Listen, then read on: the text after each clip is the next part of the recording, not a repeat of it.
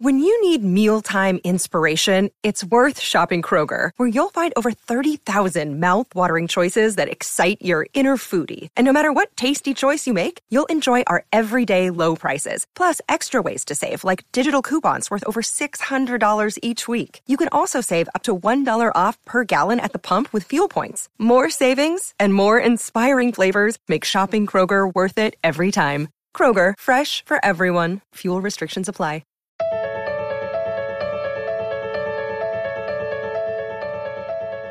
Hello, hello. I'm Brandon Harvey, and welcome to this week's episode of Sounds Good. This is the podcast where every single week we host hopeful conversations with optimists and world changers about the unique experiences that drive them to use their influence for good. This week, I had the incredible opportunity to get to have a conversation with Kelly Haddock. Kelly is incredibly inspiring. 10 years after a horrific car accident killed her husband and severely injured her son, Kelly went back and tracked down and thanked the team of medical professionals who saved her son's life. That included the people who flew the helicopter to the hospital, the folks who worked at the hospital uh, when she first arrived, doctors, nurses, like the whole deal. And she shared this beautiful, hopeful story through something called the Thank You Project. It's a short documentary that documents this whole experience. And since then, that video has gone absolutely viral on social media and it's been featured all over in places like the Today Show. In fact, I think that a lot of people listening to this podcast right now have somehow stumbled across this video. It's everywhere. Millions and millions of people have seen her story, and it's impacted a lot of people. It's touched a lot of people. Kelly is also a singer songwriter, and she's released a number of albums, but her most recent album, Wild Love, she wrote during the Thank You Project. I loved getting to have this conversation with Kelly about her story and what her life is like. We talked a lot about this idea of being on the other side of tragedy and, and how that's not ever fully possible, but how she does feel like she's on that side of the story and getting to look back on things and, and have perspective. I, I think is beautiful. And if you're walking through tragedy, or I mean, the truth is that all of us are going to walk through tragedy at some point, I think you're really going to connect with this. So, with all that said, I say we just jump into the episode. Here's my conversation with Kelly. Here we go. I feel like we should just jump into this by by me saying that you have this video that has gone viral of your story. It's all over the internet, all over TV, um, and I've watched it maybe four or five times since I first found out about it, and I have cried every single time, which is unreal. Like that's that's not a normal thing for me, but it's a beautiful, amazing story. And oh my gosh, I'm just so like I, I'm excited to be able to get to talk to you. Thank you, Brandon. I'm so excited to talk with you as well. Maybe we should just jump into a little bit of what happened in the video because a lot of people are going to come into this not knowing necessarily the story, though a lot of people will also have come in seeing the video. Um, let's bring it back to when your son Eli was born. Okay, great. So our son Eli was born with a head full of red hair in Washington D.C. Oh my gosh! and um, he's he's just a perfect, healthy, sweet little baby boy. And we were down visiting my husband's parents in Orlando. It was our first trip down to visit them. And I call it the longest vacation of my life because we never made it home. Mm. We were driving home on the Florida Turnpike and the sun was beginning to set. And we were listening to Al Green's Let's Stay Together playing on the radio and we were playing the air trumpets. And that's really the last thing I remember the the next thing I remember, it's almost like um, just clicking through those little um, picture toys where you just have these snapshots. The next thing I remember is a helicopter pilot was walking up to me and he said, "You're going to get to ride in a helicopter." And I was like, "Great! I've always wanted to ride in a helicopter." Oh. And he, he kind of put his hand on my shoulder and said, you haven't always wanted to ride in one of these helicopters. At that point, I wasn't in touch with the reality of the situation. I didn't know what was going on. But I saw two people holding Eli, our baby. He was 14 weeks old and he was completely limp. And I said, can I hold my baby, please? And the women were just insistent that I could not hold him and I could not understand why they wouldn't let me hold him. So once they got the, the gurneys ready to put Eli on and me on, I realized that they were trying to keep Eli's head and neck stable in case he had any spinal injuries. They put Eli and I on the helicopter, life flighted us to Orlando Regional Medical Center. And it never occurred to me that my husband wasn't there just because the helicopter was so small and I knew he couldn't fit. And so I, I was not scared. There was never a moment where I was fearful or worried. Um, I saw Eli wheeled one way down the hospital hall as we got off the helicopter. I was wheeled another way and I was rolled in and out of every test you can imagine. And every time I would see a different doctor, a different nurse, I started asking, well, hey, what room is my husband in? Hey, how's my husband? And nobody really answered. Nobody said yes. Nobody said no. Nobody said anything really. They just sort of like stayed focused on their work. And so after a few hours, I started getting a little more insistent, like, please tell me where my husband is. I'd, I'd like to talk to him. And at that point, I really didn't know what Eli's injuries were, what my injuries were, or really what my husband's injuries were. It took a few hours and my mom and sister came to the hospital. They had driven down from Jacksonville where they were living at the time. They walked into the emergency room. This was just had a curtain, nothing private. And it was the first kind of familiar face that I had seen in several hours. And I was still covered in blood. They um, my mom and sister immediately started wiping my face and picking the glass out of my clothes. And right then, a hospital chaplain came into the room and she um, pulled the curtain. She showed no emotion. She just very matter of factly said, You guys were in a bad car accident and your husband was killed instantly in the impact. Mm nobody ever imagines they're going to hear those words. I never imagined I'd have to respond to those words. The hospital chaplain said nothing. She just left the room. My mom and my sister and I broke down crying in a heap of tears. About 20 minutes later, the doctor came in and he said, you have no injuries. We're going to stitch up this cut on your lip and you're free to go as soon as Eli stabilized, we're going to transport him to the pediatric intensive care unit at the Children's Hospital, and you can walk over and meet him there. And how is Eli doing? At that point, I didn't know, other than that, he wasn't stable enough to be moved at that point. Um, but I hadn't seen him. And I remember as I began walking from the adult hospital to the, the children's hospital next door, feeling like that was the longest walk of my life, knowing that I was going to walk into Eli's hospital room and look at him and have to tell him that his dad was gone. And I just, it just seemed impossible to, to make that walk. But somehow I did. And once we got there, um, we really didn't know the scope of his injuries. It took about three days to get the scope of his injuries. He was going in and out of tests. Um, basically what happened is he had um, a lot of bleeding, bleeding on his brain from his brain literally shaking in his skull from the impact. The woman who hit us was going over 100 miles an hour. Oh, and she was wow. going the opposite direction, went airborne, and landed on top of our car. So it was um, a lot of blunt head trauma. AJ's death certificate and Eli's injuries actually are described almost exactly the same, but Eli was smaller and that's what gave him a fighting chance. The fact that I didn't have a bump on my head is an unexplainable miracle.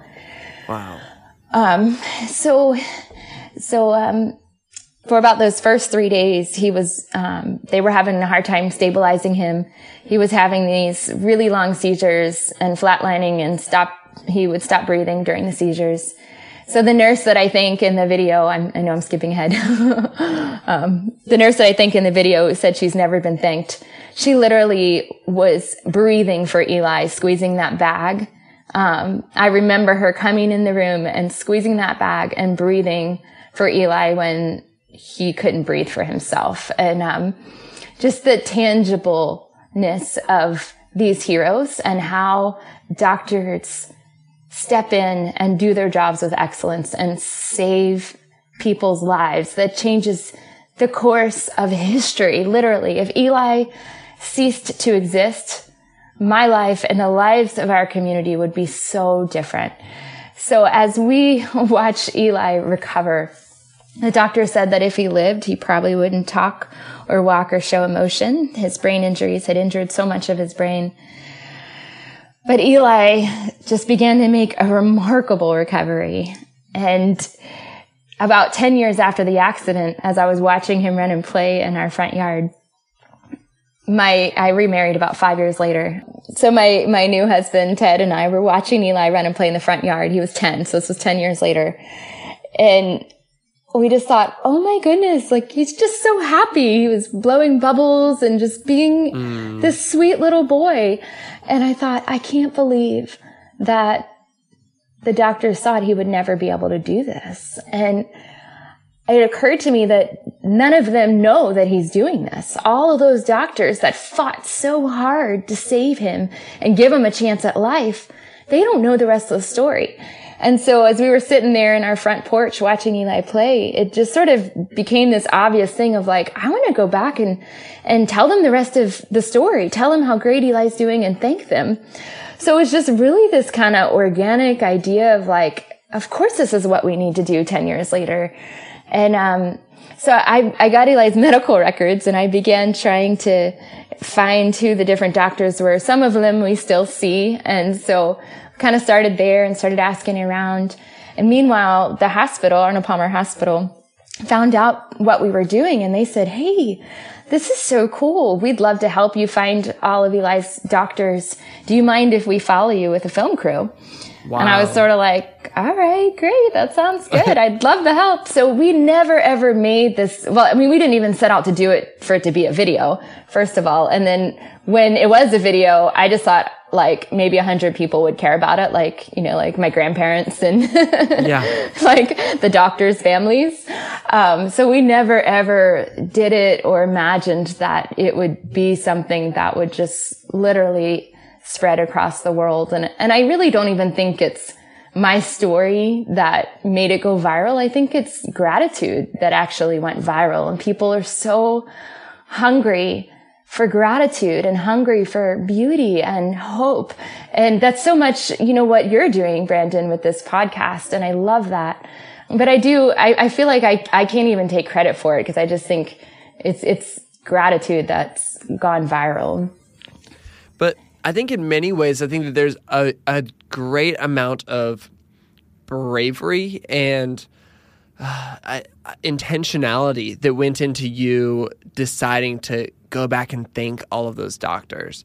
Because you you lived through a traumatic experience and I like I can't even imagine the process of of losing a spouse and the trauma of you know like Eli is okay and thriving but in the moment that's not what it felt like you you didn't know what was going to happen you you had to walk through that entire process and I would imagine that by revisiting the doctors and nurses and the folks at the hospital, you had to relive that. You had to go mm-hmm. through that again. I can't imagine that that was easy. Yeah, you made you make such a great point, Brandon. Um, a question I get asked a lot is why did you wait ten years? And um, you know, when you are in tragedy, you are simply trying to survive. I had no capacity for anything not essential and I had no capacity for gratitude. It wasn't like I woke up in the morning and thought, I am not thankful. I just didn't, it just wasn't anywhere in my like thoughts. Um, so it took all that I had just to get through, not even the day, but just to get through the hour, just to get through the minute. I was a single mom, a widow with a child who was very ill. It took about four years of being in and out of the hospital and intense therapy before I would say Eli was in, you know, a stable place. Um, and I was, I was a widow for that entire time. Um, Eli was five when I remarried Ted. And so, you know, you make such a good point about the bravery of going back. I had no idea, you know, I, maybe it was bravery and maybe it was naivety, but I had no idea in going back what a deep work it was going to be in and on my heart of processing grief. And I, have thought about it a lot because it was actually really emotional and really hard. And I felt like 10 years later, there were still hard days, but I was, I was in a really stable, healthy place. So I didn't expect it to bring up so much fresh grief. But one thing I've, I've talked about, and, and I, I want to be careful to say that I don't define being on the other side of tragedy as being remarried. I think that that was a false hope that I held on to during the years I was a widow that, oh, if only I can get married again, all of my problems will be fixed. And, um, I really had to hit like rock bottom and then deeper, um, before I realized that having a husband is not the answer. Just having what I lost replaced is not the answer to grief. And so, um, realizing that actually. What would you say is the answer to grief? What I think is the most important thing with grief is to grieve in a healthy way. And that was something I set out to do every day. And to me, grieving in a healthy way looks like being present in every emotion and having no emotion off limits. So if you are sad, cry. Don't be afraid to cry. Don't be afraid to messy cry. Don't be afraid to go there. But if you're happy, if somebody says a funny joke, don't be afraid to laugh. Don't feel guilty for having joy. I think any emotion, anger, yell, any emotion is okay. And I think no emotion should be off limits. And I think as you go through grief, being fully present, not hiding from anything, not avoiding any of those emotions, but just kind of living them as they come, then I think you will eventually find yourself in a healthy place. And oh my goodness, it's hard. I don't want to just say, here's the prescription and I'm, I, and, and like it, you do steps A, B, and C. Not at all. Um, everybody's story is different and everybody's journey and, and the length of time is different. And so I think that that's an important element as well to not compare yourself and not be pressured by others who are saying, well, you should look like this or act like this or do it like this. Your story is your story. And as long as you are being honest and present in your story and in your moments, I think that that's, that's all that you can do. And, and just continuing to dig in to that fight for getting better, to that fight for actually grieving. That is a very real thing. It, it's a very real and valid emotion. It's not something to rush through. It's not something to work around, but staying present in the grief is essential to getting to a healthy place. So I, I, think I was about to talk about being on the other side of tragedy. Yeah. And I had thought, well, being married will equal me being on the other side of this tragedy. And I'm so glad that I didn't get married quickly. And I know a lot of people do get married quickly after the loss of a spouse. And that's awesome. I'm not saying that that's wrong. Um, but for me and for my journey in my heart, I think that that would have been a band-aid on, you know, this huge gaping wound. And, um, I had to do a lot of shaking my fists, a lot of yelling at God, a lot of asking hard questions, a lot of being angry. You know, I talked about my response to the hospital chaplain as really this response of kind of shocking and surprising faith. I would not define myself as somebody with some amazing faith. Um, really, I think grief has brought out more questions, but in honesty and in a relationship that has a back and forth, um, where there's a conversation.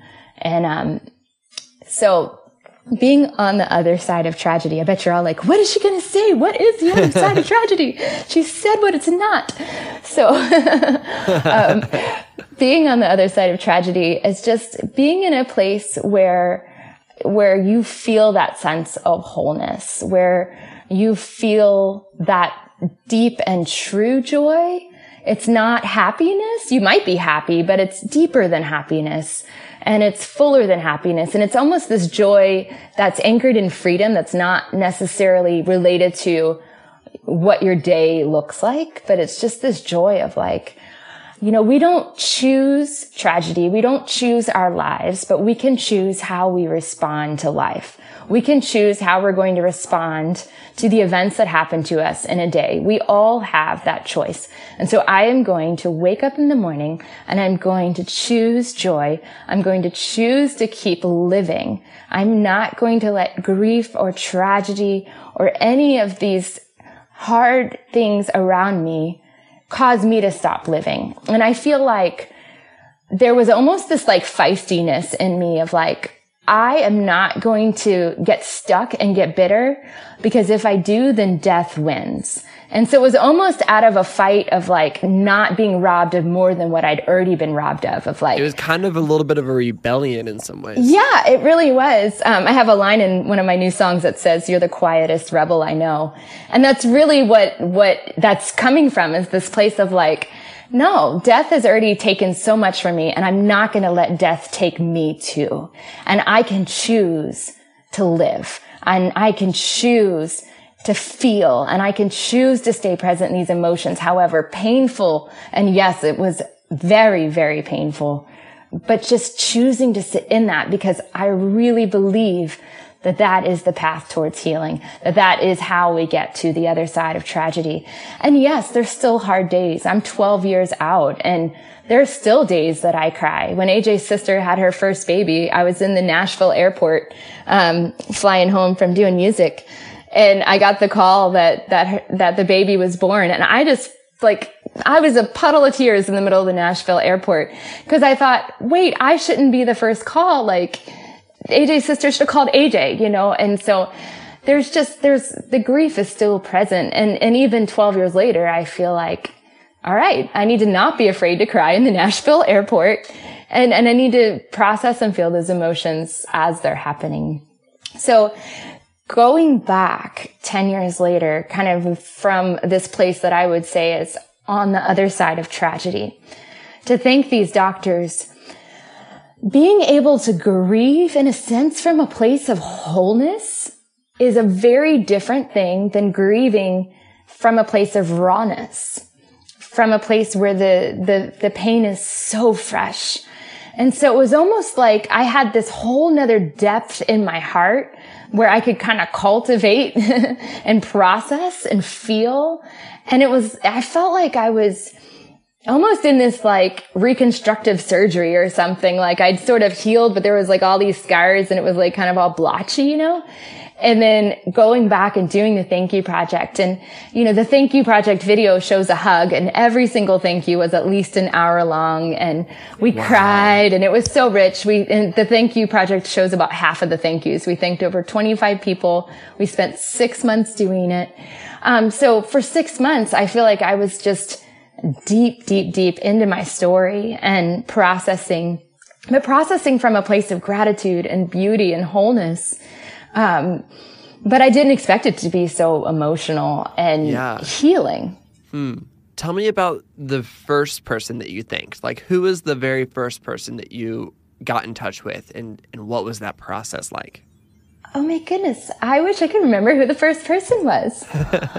I want to say it's the doctor where I'm wearing the green dress and I'm against the green wall. And I look at the doctor in the video and I say, you're the first doctor that believed in me and believed in Eli and believed that there was a solution for him to get better. And that doctor was, he was literally life changing. I remember this was probably the lowest of the low. Um, Eli was about three because we were with him for about a year from about three to four. And Eli, every time he got a fever, anything, he would get paralyzed from the neck down. And nobody knew why this was happening. So he was in and out of the hospital. Just if he had a cold, he was in the hospital. He couldn't walk. He couldn't move his arms. And, and so we just thought, what is going on? Why is this happening? And, um, and, and most doctors kind of shrugged their shoulders at that point. And, and I remember this doctor, he came and we, we had two chairs. Our knees were practically touching and he, here, he's a busy doctor in the hospital and he spent an hour just basically like giving me this motivational speech of like, you can't give up. And, um, really every single medical professional we interacted with at Arnold Palmer Hospital brought that level of excellency to their job. They just, I feel like they weren't just caring for Eli, they were caring for, for me. um, I talk about being alone as a widow, but in so many ways I wasn't alone at all. I just had amazing community around us, encouraging us through that. So I would say it was Dr. Pinellas. That's amazing. And another story in the video, and, and you alluded to this earlier, is is a doctor or a nurse or, or some medical professional who where you were thanking her and she said that she'd never been thanked before. That was unreal to me. I can't believe it. She, how long she been a nurse again or how long is what is she is she a nurse? She's a respiratory nurse in the respiratory in the pediatric nurse. intensive care unit. Okay.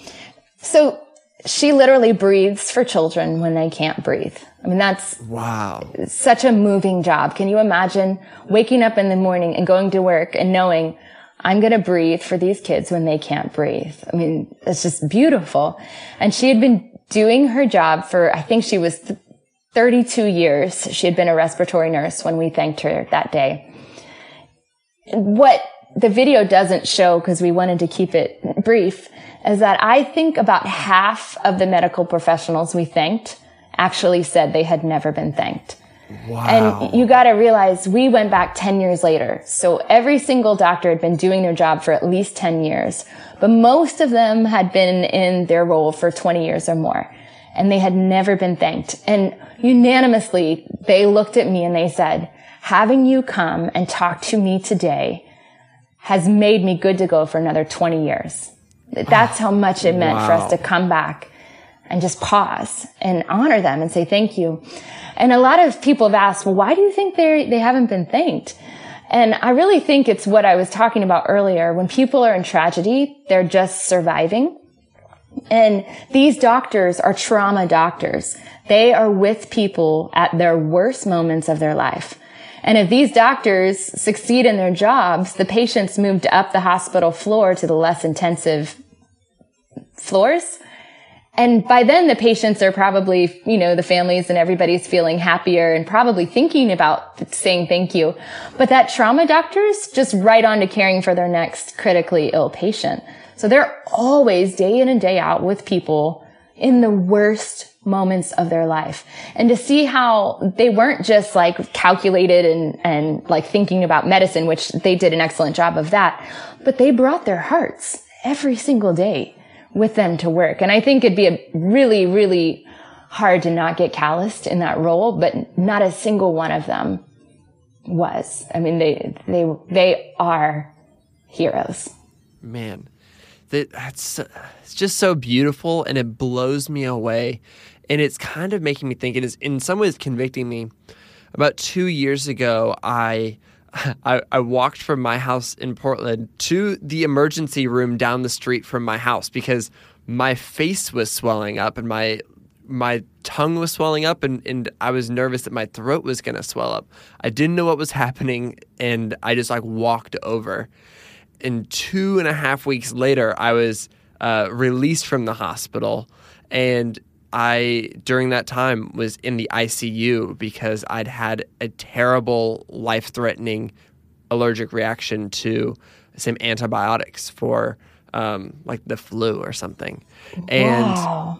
and it in some ways I kind of forget that that happened to me because I got out fine and I missed you know a, a month of my life between everything and, and the recovery, but I relied so much on my nurses and doctors. Like I remember just being like so alone in the hospital and so overwhelmed and and the nurses just taking such good care of me and I left just thinking these people are angels. Like these people deserve the world because yes. they bring, you know, they they they know all the sciencey stuff. They know what's happening to my body. They know what the medication's going to do. They they knew how to take care of me, but they they were also able to take care of me on an emotional level. And what yes. I experienced is, is a small fraction of what you or or other people who have experienced trauma have experienced, but it blows me away how incredible people in the medical field are. And it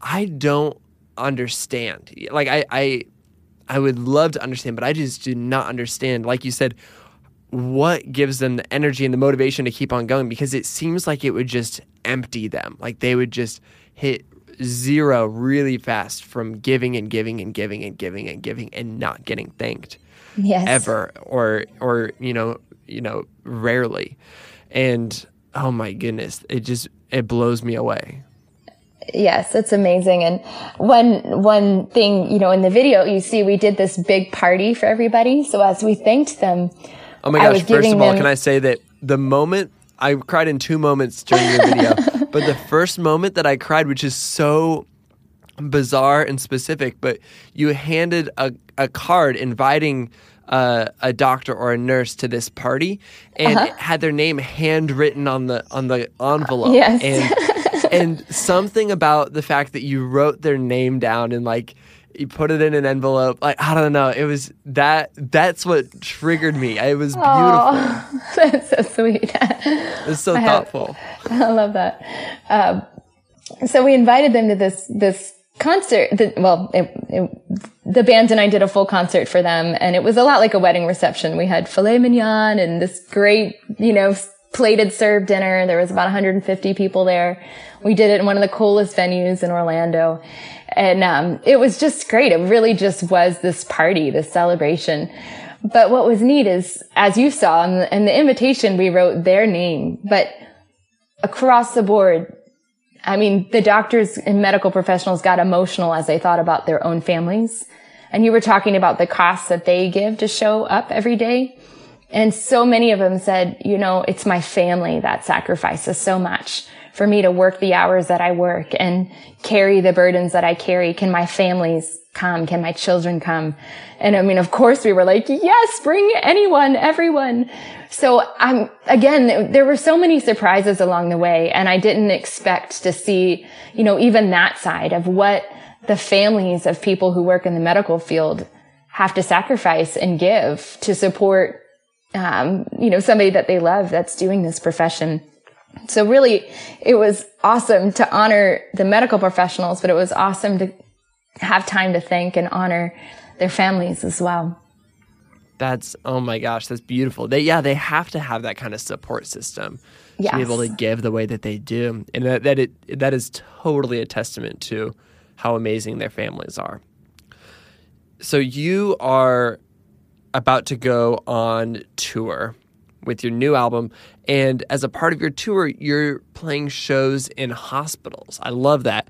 What's your game plan? Obviously, you're not going to have the exact same connection with these hospitals, but the the heart behind the people is going to be the same. What are you hoping to accomplish through getting to play music at hospitals around the country?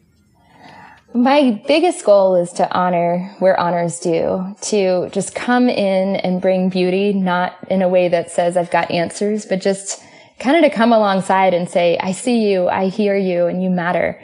And I want to honor the staff and the doctors, but I also want to honor the families and the patients to say, all of you, every single person in this place is brave and is fighting and has a story and matters. And so, again, not, not to try to bring some solution, but just to try to cheer on these heroes and, and honor them and say, I want to stop what I'm doing and take a moment to just make you smile, to help you feel, to, to care for your heart. I've done a lot of music at our local hospital. There's a piano in the lobby that opens up to about four floors of the hospital. And so when I have some spare time, I'll just send them an email and say, Hey, I'm coming.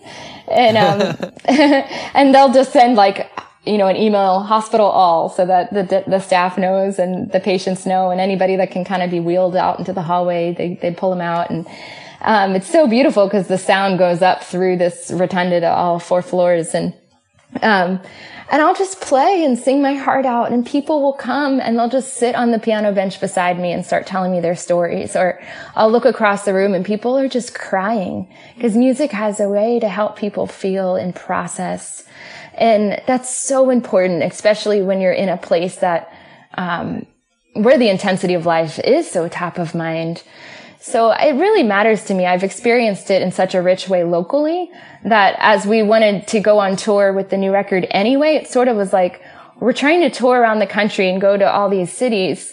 It's not that hard to just take an hour out of the schedule and go to a hospital. So um, every every place that we are getting booked for a venue around the country, I'm reaching out to the people booking me saying, okay, who do we know that works in a hospital? How can we, you know, get a connection so that I can go into the hospitals? I got a letter of recommendation from our local hospital from the president, so I can bring that sort of as a, a letter of authenticity. Like she actually is able to do this. She's the real deal. Uh, and then I'm also an, an, ambassador for the Children's Miracle Network. I've done a lot of work with them and just love um, Arnold Palmer Hospital, the Children's Miracle Network hospital. So I really would love to partner kind of on the national scale with Children's Miracle Network, going particularly if there is a Miracle Network hospital in a city to to really seek them out and, and go into those hospitals as well. Man. To share music.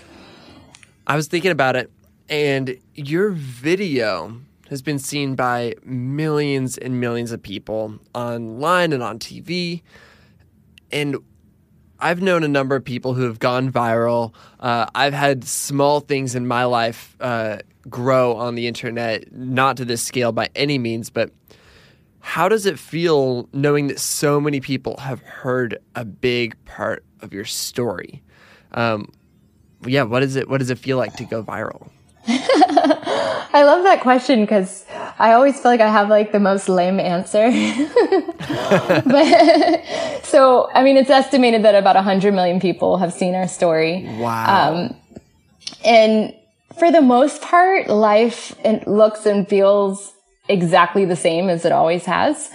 Um, I remember when we were on Perez Hilton, it was like Kelly Haddock and then Kim Kardashian's bottom. Like I have a screen cap of like my head and her bottom together. Am I allowed to sit, talk about her bottom on her podcast? Oh, um, absolutely. yes. so I have this, I'm like literally make, I'm a mom. We have three kids now. So I'm literally like making rice in my kitchen and I got like the phone pinched between my shoulder and my ear. And I'm like, hi, you know, what's up? This friend calls. She's like, do you know you're on Perez Hilton right now? and I'm like, what? I'm just making rice.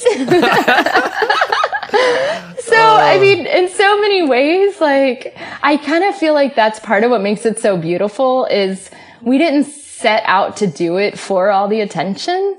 And in a lot of ways, you know, obviously I'm here talking to you on your podcast. So I've gotten to do some incredible interviews and um, share music in amazing places. And that's really my hope is that gratitude continues to go viral. People are encouraged to stop and thank the people around them that have helped get them where they are because none of us make it through life on our own. And if our video can just help remind people of that, uh, remind people of the choice that they have to choose how to respond to their life and and what they're given, um, then that's amazing. And my hope is that I can share music in just more venues to more people around the world um, and around our country. So I, I really hope that people um, connect with the Thank You Project and take that and help make their own lives better. Um, to me, that's the value in the virality. It's not so I can, yeah. you know, have more attention or anything.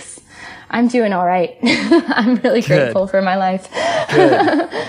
I mean, and you just talked about how it's it's cool because you're able to have more reach and you're able to touch more people with your music and with your art. Tell me a little bit more about how this pain has like how this pain in your life has influenced your art. Were you making music before the accident? I was, yes. Um, that's how AJ and I met. My first husband, we met. Um, he was playing bass and he needed a girl to sing and play piano. and I was like, I can sing and play the piano. So, um, so we kind of met making music and this was a dream. I, I mean, I'm classically trained, went to music school. Um, so this has been a dream of mine my whole life. And I don't take for granted the fact that I'm so aware that I'm living my dream and I'm grateful every day for that. And I have worked really hard and am continuing to work really hard. Um, and I think that there's just such value and satisfaction in just bringing your best every single day to your art. So I want to be careful to, in a sense, not like use or manipulate my story um, into my art. Yeah. And in a lot of ways, um, so Sara Groves, she's a great friend and mentor of mine. And I did a concert in Minneapolis where she lives about a year ago. She was there on the front row.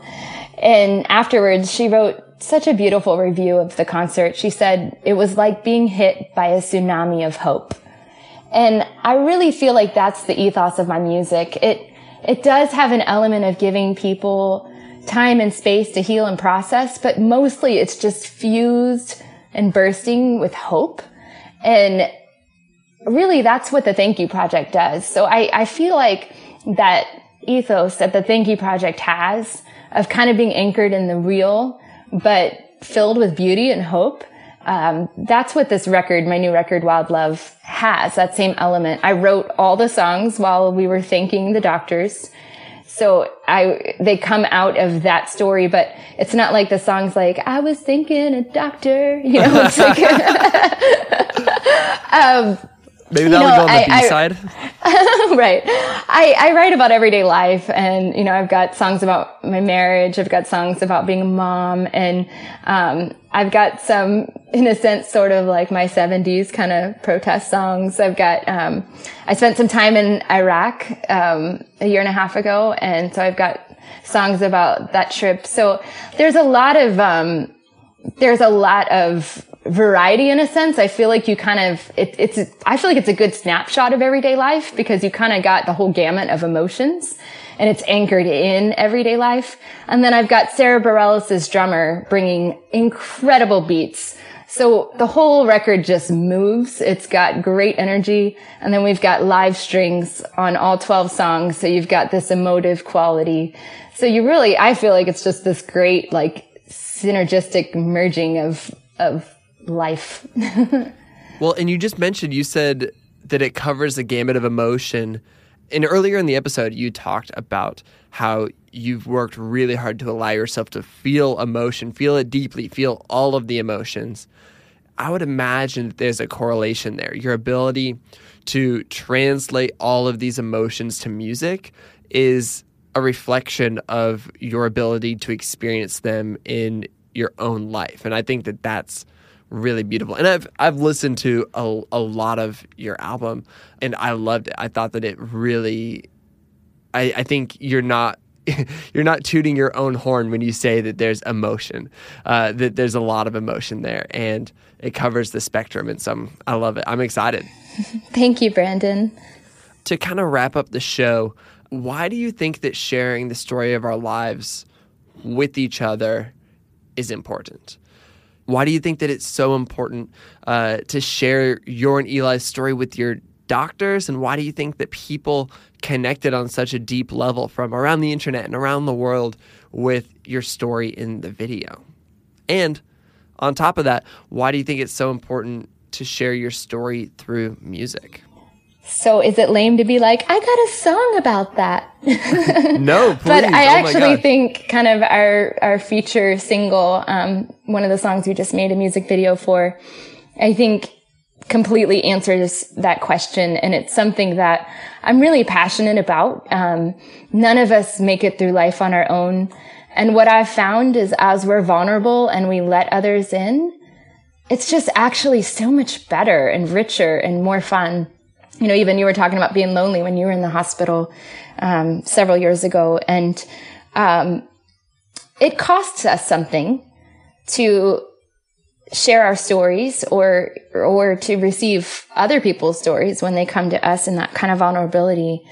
But what we gain is just invaluable. What we gain is community, and that's really what I think we are made for.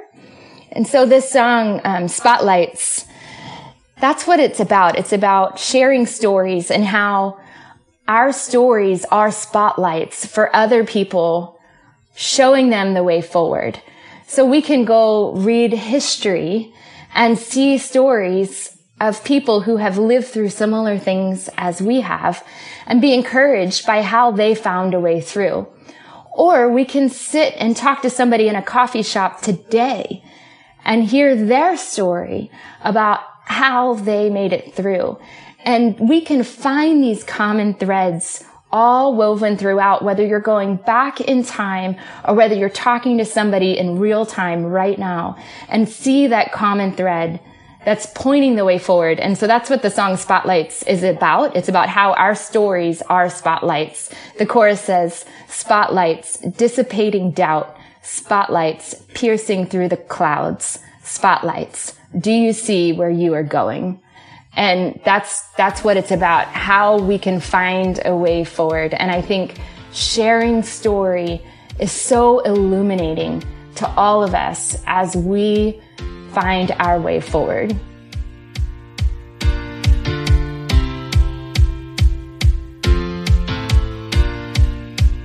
Oh my goodness. What an incredible story, and what a testament to the power of saying thank you. I still cannot believe it blows me away that some of these doctors and nurses had not been thanked in that entire 10 years. That was the first time they'd ever been thanked. And oh my gosh, and some of them had been They'd been doctors and nurses for years and years and years before that, and they still hadn't been thanked. Wow, it just it reminds me of the importance of saying thank you and the value of saying thank you, and and it's making me think not even just the medical professionals in my life, but like who else is there who they're not being thanked for the incredible work that they're doing. Man, okay, I'm thinking about it. I'm thinking about it.